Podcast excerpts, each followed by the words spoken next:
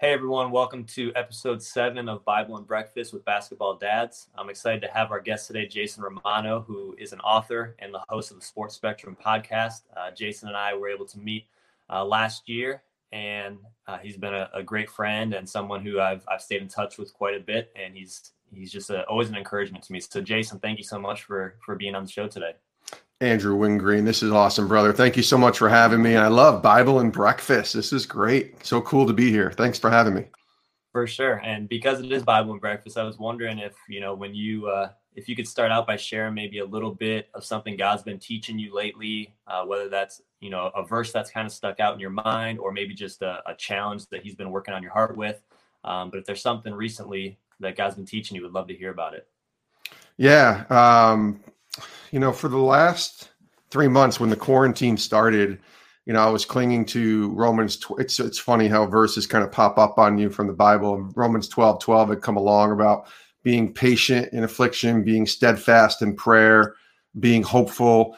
And when I saw that, I'm like, this is the perfect verse for the pandemic. And I really was clinging to that and and and leaning on that for a few months. And then the last couple weeks happened and sort of the George Floyd murder and the and the unrest of, of race relations and everything that's been going on in our country and the protests and you know a verse that I had memorized a very long time ago, probably 15 years ago, was James 119. And it's just a verse that I think is important for a lot of us, um, especially those as believers, but even the world to just, if we could l- literally get what, what James is trying to say here, we would, we would be better off as a, as a nation, as a country, as a people. And it simply says, be quick to listen, slow to speak, and slow to become angry. And, you know, there's a righteous anger that I think is healthy and important during these times. But the idea of just being quick to listen and slow to speak is the opposite of the country that I see in the world that I see right now. And uh, it's, it's something that I struggle with quite a bit, especially hosting a podcast where you're talking a lot. But one thing I learned through the podcast was how to listen and even more now in the last couple of weeks being quick to listen and not jump to conclusions or jump to have my voice heard. Uh, that's been huge for me over the past few weeks and i've been intentional about uh, listening to different people uh, whether it's you know people of different faiths people of different backgrounds race religion whatever it is i want to listen and learn. And i think i'm a better person when i do that it may not change my viewpoints. It certainly my faith is is strong, and that's what I lean on. The rock that is Christ, and I'm going to lean on that. But I need to learn and be more empathetic. I call empathy the great antidote in uh, in our in our world. I think if we could just have empathy, more empathy in a world that's lacking it quite a bit right now, and listen more and be quick to listen, I think we'd be better off. So that's what I think that's what the Lord has been showing me, especially in the last week or two. Yeah, and I think you're so right on. And uh, I've seen it too, just watching the news or following on social media, how everyone just has something to say, and there's so many, so many viewpoints, so many opinions, and nobody yeah. agrees on it. But when we take time to listen and to slow down a little bit to understand, um, I think God can really open our hearts and show us a lot through that. And you know, you, you mentioned that verses from James, and I think just the entire book of James is so powerful in a time like this, just talking about joy and talking about trials and talking about different things that are going on, yes. not only in our personal lives, but just in the world. And I think we can really glean a lot from from that chapter. So um, thanks for talking about that. I actually have another question later on about some of the listening uh, that you've been doing on your podcast, but sure. wanted to start out um, and talk about talk about your your family a little bit. And I know you you guys just celebrated your daughter's 16th birthday, if I'm not mistaken. And sweet 16, um, yeah, yeah, which is awesome. Happy birthday to her. A little late, but yeah. Um, I was wondering if you could share a little bit about your journey as a dad, because I know um, I know it wasn't always easy, but just can you share a little bit about your journey into fatherhood? Yeah, I mean, my first book, Live to Forgive, is about the broken relationship. It's about forgiveness, but it's about the broken relationship I had with my own father and that really influenced uh, a lot of my thought process on family.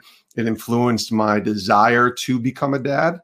Uh, I think what I saw the absent father that my dad was, and the distant father, and the and the the broken relationship that we had between him and my myself and my two brothers. I had such a desire growing up to become a father and really the main reason was I wanted to give love to a child that I didn't necessarily receive from my own father. And so there was a deep desire to want to become a dad pretty quickly once I found the right person to become a, a dad with. Um, and I married my wife, Dawn, 20, almost 21 years ago now. And, you know, we decided initially after we got married that we were going to try and start a family right away. It was not something that we wanted to wait on, uh, although God had different plans. Uh, but it was something we wanted to try right away. Uh, and there's part of that I'm not uh, afraid to admit I was maybe a little wrong on, and not not wrong that I wanted to become a dad, but I think I missed the idea of really cherishing my wife and being married to her and enjoying marriage before trying to rush into becoming a dad. Um, but I was set after we got married. I was pretty set on wanting to become a father, and so was my wife, and wanting to become a mother, and us becoming parents. And so we tried right away to have children, and we had to wait four years. Uh, we had infertility issues, and we, like I said, God had other plans. Um, but there was a lot of learning that was done in that four years of waiting that really showed me personally who God was, and it brought me to a place of of humility towards Him, uh, and really brought me to a place to accept Him as my as my Savior during this waiting period of trying to become a dad, trying to become a parent, and you know, we had to come to a point where we understood and learned about patience. And my wife and I, um, both of us, very young in our marriage. My wife uh, even will admit that she wasn't really a follower of Christ during this time. She was just very upset and angry. I think that she couldn't get pregnant like the majority of other women could. And I was kind of getting upset too. Uh, I turned to faith thanks to my family uh, showing me that a little bit. Uh, my wife eventually did too and our daughter was born June of 2004. Now it's been 16 years, and I learned so much in this process of parenting. Uh, it's funny. I I was thinking about this on my walk this morning. How I was for a long time, the last three years, preaching and teaching and speaking around the country, and I'd always bring up a joke. I would say, "Hey, you parents of teenage girls, if you have any advice, send it my way because this isn't easy." And I started to make that joke because it was becoming apparent that my daughter was changing. She became a teenager and started to become a different person. You know, I wasn't her hero anymore, or maybe I was and she just wasn't showing it, but I was not like the greatest human in her life. Suddenly I was the embarrassing dad that, you know, she didn't want to have around too often.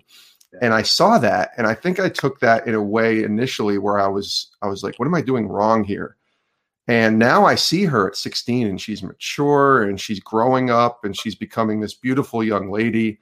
And um, our relationship is is pretty good. You know, there's still those moments where she just shuts her door and says, "Stay away from me, Daddy." But uh, it's getting better, and I'm learning to enjoy every single step of the way. Uh, I'm talking to someone the other day who just had a new, who's having a newborn soon, and I said, I know this is weird. And he's like 40 years old. So he's like an older first time dad. And I said, I know this is going to be weird for you to understand, but I want you to truly, truly cherish your first 10 or 12 years being a dad. And he's like, Well, of course I am. I said, I know you think you will, but until you go through it, there's going to be moments where you're wishing you weren't a dad or you're wishing, man, when these kids are acting up, I just need my peace cherish all of the moments because I'm telling you from experience, 16 years flew by like it was nothing. And I got about two years left, and then she's going to college, and then everything changes after that. And you got to kind of learn to let them go. And hopefully, I did a good enough job, and she can make a difference in society and be productive human, and and certainly love uh, the Lord, you know, with all of her heart and soul and mind and strength. But I got a couple years left, and it flew by. It really did. Yeah, my daughter just turned, or our oldest daughter turned seven uh, last week, and man, those seven years have flown by. So I know, right? You know that advice is hearing hearing parents who do have you know the teenagers or the college kids when they you know everyone says it goes by fast. You know, cherish the moments, and you're like, ah, yeah, but they they yell and scream and fight and cry all the time. So and know. record the moments too. We're at an yeah. age now where we're recording everything, right? But I love Facebook memories. I can't stand mm-hmm. Facebook for a lot of reasons but Facebook memories for me, I put all these videos and pictures of Sarah when she was four, five, six years old. Uh, I got on Facebook in 2007, I think. So she was three years old, and now she's 16. So I basically have 13 years of her you know age four to age 15 age 16 time frame of all these memories that pop up every day of pictures and videos and we go back and watch them all the time and realize wow that was that flew by but it allows you to have sort of a, a video diary of your kids you know yeah growing up and it's a pretty cool thing Exactly. Yeah, I, I, love going back and looking at that stuff, and it does just you, yeah. you got to cherish every moment. And I, will probably be one of those guys coming to you asking for advice about what to do with the teenage daughter and in just a few years. So thank you so much. You can come all you can come with all the you can come with all the questions you want. I'm not sure I'll have the answers, but I'll do my best. sounds sounds good. Yeah. Um, want to ask you one more thing. I know you mentioned you know you and your wife went through a little bit of infertility when you guys were trying to have a kid, but I know there's yeah you know several coaches and and other dads and families out there who are going through the same thing but what would you say you know i know you talked a little bit about how you guys stayed encouraged through that time but what would you say maybe to a couple who is currently going through that and they you know they believe that god wants them to have a child but nothing's happening yeah i would say to you know to remember that uh, if you're a believer especially especially if you're a believer and you know initially on the the whole idea of not being able to have kids. You know, I was not a believer. My wife was not a believer. Uh, in fact, we were angry at whatever we thought God was because He wasn't giving us what we wanted or what we thought even He wanted for us. And when I really started searching the scriptures, I, I saw people who, you know, desired to have children and desired to have, you know, sort of these dreams achieved. And yet a lot of them were willing to still surrender their will to God and say, you know what? My ways are not his ways. My plans are not his plans. And if it's not coming together the way I think it should come together, then there must be a better plan in place. There must be. And that's a hard thing to go through when you're in the midst of it. It's a hard thing to even think about when you're in the midst of it. But I look back now and I, I realize that's what I was clinging on to. I was clinging on to hope to become a dad. And I know that if God, I had to be okay if Dawn never got pregnant, right? I had to be okay with that as a Christian. But then I had to be okay with that, not that I was just accepting of it, but knowing that there was something better in place. Now, thankfully, Dawn did get pregnant. Uh, but, you know, the dreams for me were to have two or three kids and be able to kind of maybe even have a son and, and raise him as my boy and all that. But that was not God's plan. But I look back now and say, God's plan was much better than I could have ever imagined because having my daughter is the best thing uh, in the world and be able to kind of do life with her. And who knows what that turns out to? Maybe I end up being a grandfather to three boys someday, just like my grandfather was to me and my brothers. So you just don't know. But I would encourage those going through it to just to hold on, to keep the faith. And, you know, it's okay to go see doctors and get tested and talk to them, and they have wisdom for a reason. And that's okay. And we did that. Uh, but sometimes the doctors don't even have the answers. And that's where faith comes in and clinging to God, uh, trusting that He's got a plan, not being afraid to ask specifically for what you want, but trusting that if you're not getting what you want, then that's clearly not the plan that God has, that His plan is, is greater than what you think. And He's going to do more amazing things than you can ever imagine. I only say that because that's what happened to me you know, I can't guarantee that that's going to happen to everybody else or whatever, but I do see a lot of people who've gone through infertility. In fact, let me tell you a quick story. A friend of mine who lives out in Tennessee, they walked through the same path of infertility for four years and ended up coming to a point where they didn't think they were ever going to get pregnant. So they went and adopted a baby girl. And I met this baby girl last year, and she's awesome and beautiful, and they're parents now. And just a couple days earlier, a couple days ago, I found out he he called me. He's like, uh, guess what? My wife's pregnant, and she's like in her early 40s, I think, or late 30s. And how amazing is that, right? And so that's the plans of God being way greater than the plans of what my friends had thought they were supposed to be going through in terms of the way that they went through. And now they're expecting their second child. So I'm just saying, hang on and cling to hope and trust that God really does truly have a plan, even when it doesn't make sense. Yeah, uh, you're so right. You talked about faith, and faith is one of the weird. You know, it's it's a weird thing because you know the Bible says it's uh, the substance of things hoped for, the evidence of things not seen. Yeah. And we talk about you know you have to have faith. You have to have faith, but what does that look like? And I don't know if anyone can really say what it looks like other than you know stepping somewhere that you don't know the answer to and just making sure you do you put your whole trust into God and what His plan is, and it's it's I can't imagine that's easy. But thank you so much for sharing your experience with that. Sure. Um, I know you've had you know you've had a lot of good podcast episodes recently, um, especially in the last couple weeks. I know you had uh, Kyle Korver, you had Wesley Woodyard, you had a pastor on. Um, and I, have watched some of those as well as I'm sure a lot of people have. But what are some things, you know, you talked earlier about listening and just being quick to listen to understand. But what are some things as you've been talking to these people about some of the issues going on in our country, uh, some things that you have learned because you've you've been listening? Well, the first thing is I learned that it's okay to admit that you don't know things that you thought maybe you did, uh, or to think that you're okay and that your brain uh, has been through you know this process of trying to take in everything that's going on and and yet to still admit you don't understand. Uh, i also think empathy is a huge thing here. Uh, i sense that when i talked to kyle korver last week that um, you know he has he he said it. I got friends who are black. I got friends in the nba i've been playing in the nba for 16 years and I had to admit that my empathy wasn't all there and that I didn't know it all and that I still had a long way to go to learn uh, why oppression is still existing, why African Americans, uh, our black brothers and sisters are still speaking up about this when you're thinking, hey, it's 2020. This isn't, you know, the 1960s anymore or even the 1860s anymore, but it's still important for us to listen. And if you're hearing the cries of those, you know, people close to you that are still screaming and, and asking for people to just listen to them, then we got to listen to them. You know, we got to lament and spend time in lamenting. I think Pastor Bryan Loritts said that, that it's important for us to lament. It's important for us to just feel the pain and not have to have all the answers yet. Certainly there, you know, faith without works is dead. So we should have some action soon. And whatever that action leads to is is within each person's desire and heart. But lamenting and listening and feeling the pain and understanding where another person is coming from. You know, it happened to be that Kyle and Wesley and Pastor Brian are all believers in Christ, but yet they all come with differing backgrounds and differing, um, you know, the main thing is the main thing on who Christ is, but differing experiences. And so I've noticed that even with my friends around here, we all come from different experiences. And you know some people have never seen or experienced racism in their life and others have seen it and experienced it.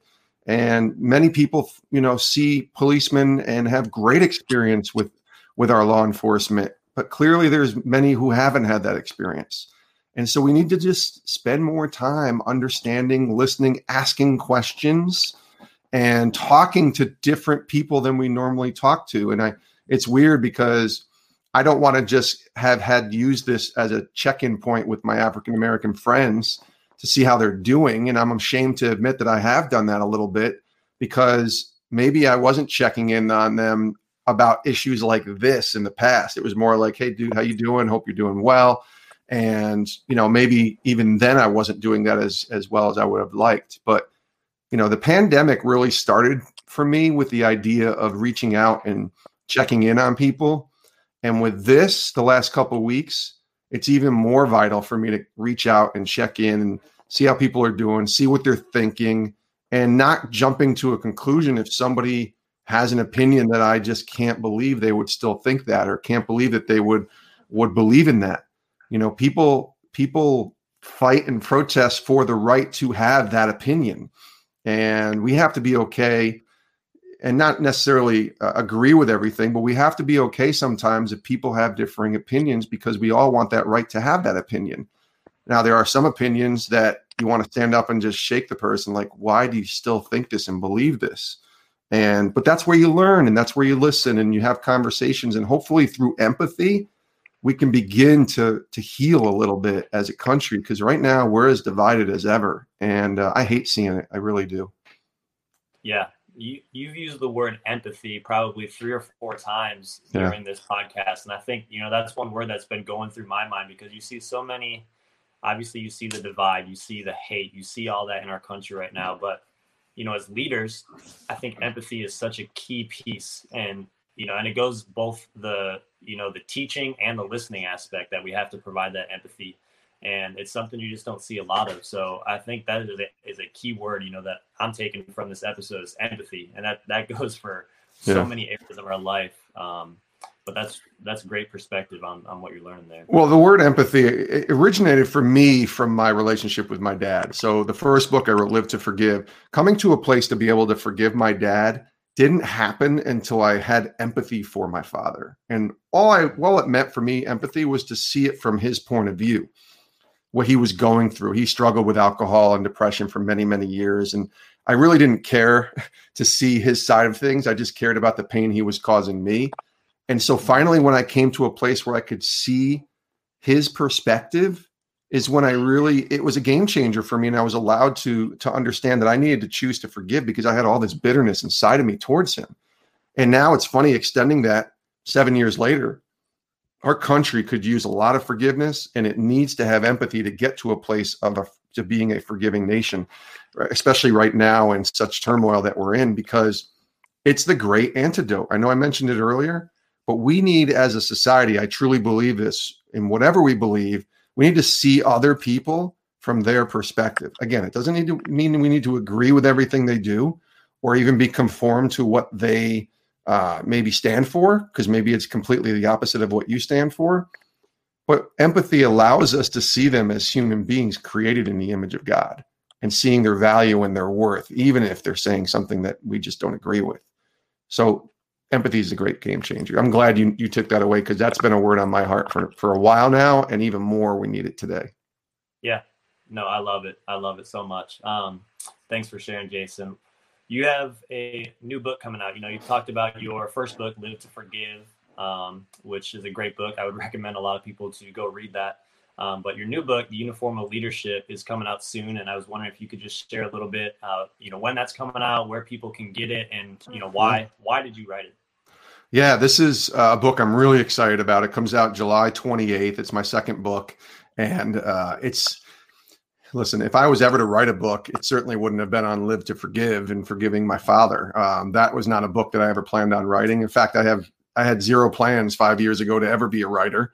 I don't enjoy writing. And the fact that there's two books now with my name on it is silly to me. Uh, but the second book would be the book that if you talked to me five years ago, I probably would have said, well, if I ever do write a book, it would be something like this. Because I get asked a lot of questions about my time at ESPN, 17 years there, and I got a lot of stories.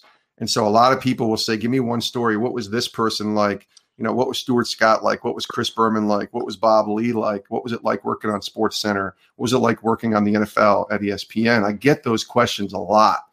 And so I wanted to write a book on those stories of the people that I spent time with at ESPN, but I really just didn't want it to be Jason's stories from ESPN, which that's kind of what the book is. But I really wanted it to be a practical book that teams uh, and any form of business, coaches, the sports world, players, uh, the ministry world, certainly pastors and leadership teams, that they could go through together as a team and look at the lessons, the leadership lessons, the timeless leadership lessons that so many in that space have talked about. People like John Maxwell and Jon Gordon are two of my favorite uh, leadership experts, if you will. And a lot of this book stems from the great lessons that they've shared for many, many years. But it's my stories. So I've weaved in the stories of my time at ESPN and the leadership lessons that I learned specifically spending time with people that you've heard of and people you haven't. People like Tony Dungy, people like Drew Brees from the Saints, people like Dale Earnhardt Jr. and Jennie Finch and big name athletes, even people from the entertainment world like Will Ferrell and Dwayne Johnson, people I spent time with at ESPN. There's leadership lessons that I took from spending time with these people at ESPN. But then there's the people you don't know the people like Tammy from the cafeteria, who was one of the best leaders I ever saw, people like Carol, my boss for many years, who's one of the best bosses I've ever had, if not the best boss I've ever had. You know, there's those people behind the scenes that were amazing leaders that taught me so much. And that's what this book is. It's a collection of stories and timeless leadership lessons that you can go through with your team. And there's a there's a you know a part at the end of every chapter called putting on the uniform that has discussion questions and it's really set set up to go through not just to read for yourself and challenge you but to go through like i said with your teammates with your coworkers with your staff whatever that looks like Well, that's awesome, and I, I, know I'm excited to read it. I'm sure a lot of coaches will will glean a lot from that. When uh, I know it's available for pre-order right now, if I'm not yes. mistaken, but yep. what um when is the release date of that book, and and where will people be able to find it? Yeah, so a couple things on that. So it's available July 28th is when it's going to be released. Um, Kregel Publishing published it, and I'm really excited. It's a hardcover book. There's pictures inside of some of the people that I spent time with at ESPN. So they they really believed in the project, and they're going to make this thing come out pretty well. I think. I'm supposed to receive my first copy later this month, so I'm really excited about that. Uh, but you can pre-order right now. It's on Amazon. It's on Barnes and Noble, and everywhere books are found. But you can also join if you want, and this is for anybody watching. They can get in touch with you, Andrew, or just find me on social media. If they'd like to join the book release team, what that's allowing me to have happen is people can read the book, a digital copy of it before it comes out. And then they get to pre order the book and have a copy to read for themselves and underline or give to someone else. Um, but this will allow them to kind of be part of the book release team. And through that, there's a few extra bonuses in there, including an opportunity to do a Zoom call with myself and kind of hang out with them and talk a little through the principles of the book. So if you want to join that and read the book now, like literally when we hang up here, you can read the book. I can send it to you if you join the team. Uh, you can just do that by hitting up my social media or reaching me directly um, on my website, just jasonromano.com. So that's really something I've been encouraged with. I've gotten a few f- pieces of feedback already from people who've read it, and it's been so encouraging to know because you just Andrew, when you write a book, it's it's not quite clear if anybody's actually going to read it or enjoy it, or if it's something that you're when you put out there that you know is going to encourage people. And so far, it seems like it has been. So. Yeah, well, I know I, you know, as soon as we hang up, I'm definitely going to try and uh, be part of this launch team, and, and I want to read it as soon as I can. So, yeah, um, you know, for those listening, I would definitely take advantage of that. Hit up Jason on on Twitter or uh, email him and and take advantage of that. But Jason, thank you so much for your time. Thank you so much for what you do with the Sports Spectrum podcast. Um, I know I've been very encouraged just by listening to uh, your guests and the questions you ask them. Um, but thank you so much for spending time with us this morning. Yeah, this is great, Andrew. Thank you so much for having me. Really appreciate it. Love what you're doing, brother. Keep it up. Thanks. Thanks, everyone. We'll talk to you next time.